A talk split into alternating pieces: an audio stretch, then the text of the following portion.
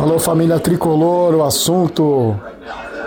de hoje é a derrota do São Paulo para o Vasco em São Januário, onde a gente foi garfado absurdamente pelo tal de Daronco. Amigo São Paulino, amiga São Paulina, o São Paulo foi até São Januário tentando manter a sequência de vitórias, cinco vitórias seguidas, buscando subir mais na tabela, tentando se aproximar dos líderes do campeonato, mas foi barrado pelo seu péssimo futebol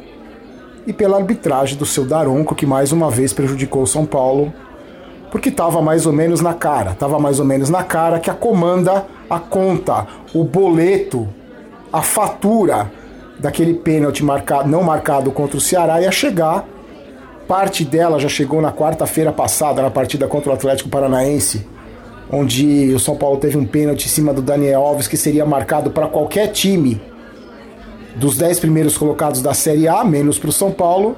E o juiz teve a sem vergonhice de dar 10 minutos de acréscimo na partida tentando de todo jeito fazer com que o Atlético Paranaense empatasse, mas não conseguiu. Então a comanda, a conta, o boleto ficou para ser pago nesse domingo em São Januário. Foi exatamente o que aconteceu aos 33 minutos do primeiro tempo,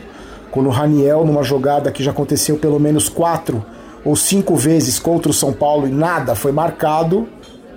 subiu para disputar uma bola com o pé. O jogador do Vasco se aproximando por trás o Raniel estava de costa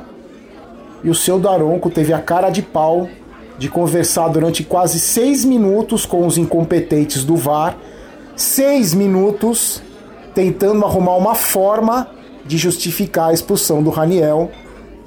E ficou evidente que o São Paulo jamais vai conseguir chegar a esse título brasileiro, porque o São Paulo não é o queridinho da mídia, o São Paulo não é o queridinho da Globo, o São Paulo não é o queridinho da CBF.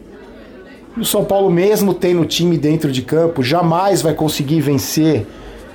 essa CBF que não tem nenhum interesse em fazer com que o São Paulo Futebol Clube cresça, porque a gente já viu o quanto São Paulo incomoda, o quanto parte da mídia, que a gente sabe para quem torce em São Paulo, que é para o Corinthians, 80% dessa mídia, e 80% dessa mídia esportiva no Rio de Janeiro torce para o Flamengo, a gente viu o quanto essa mídia se descabelou o quanto essa mídia ficou enfurecida pelo lance do pênalti do Volpe no jogador do Ceará na partida do São Paulo contra o Ceará. A estreia do Dani Alves ficou em segundo plano. Esses programas de esporte, que são formados por jornalistas travestidos de torcedores, em sua grande maioria, em 95%, são torcedores travestidos de jornalistas ou jornalistas travestidos de torcedores que fizeram uma verdadeira algazarra, um tumulto em cima desse lance. E é claro que a CBF, é claro que essa comissão de arbitragem, é claro que ia dar voz para essa mídia. Você imagina o que deve ter tido de presidente de clube não reclamar para a CBF que o São Paulo estava sendo favorecido. Teve até jornalista sem vergonha e mau caráter que disse que o São Paulo insinuou que o São Paulo teria comprado a partida contra o Ceará, porque o presidente da CBF tem relação com o São Paulo.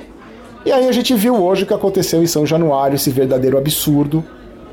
O juiz expulsou um jogador de São Paulo aos 34 minutos do primeiro tempo. O São Paulo, que já não vinha jogando absolutamente nada, se perdeu em campo, porque com uma expulsão no primeiro tempo muda completamente o panorama da partida, mesmo tendo uma atuação ridícula,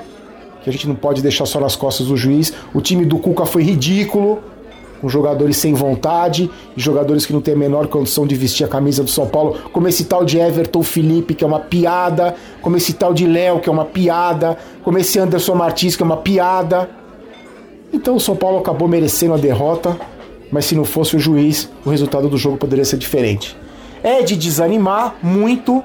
porque o São Paulo não vai chegar, não vão deixar o São Paulo chegar, porque é um time sem força de bastidores há anos, há séculos, e não é a contratação de um jogador como Daniel Alves que vai resolver esse problema. Então o título deve ficar na mão dos queridinhos da mídia,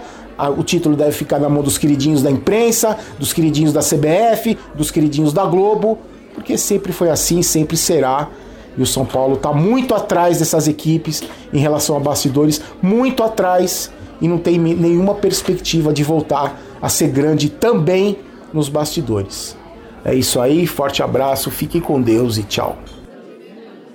Esse podcast é um oferecimento de O Esportista e foi editado por Valder Souza e Rafael Prado.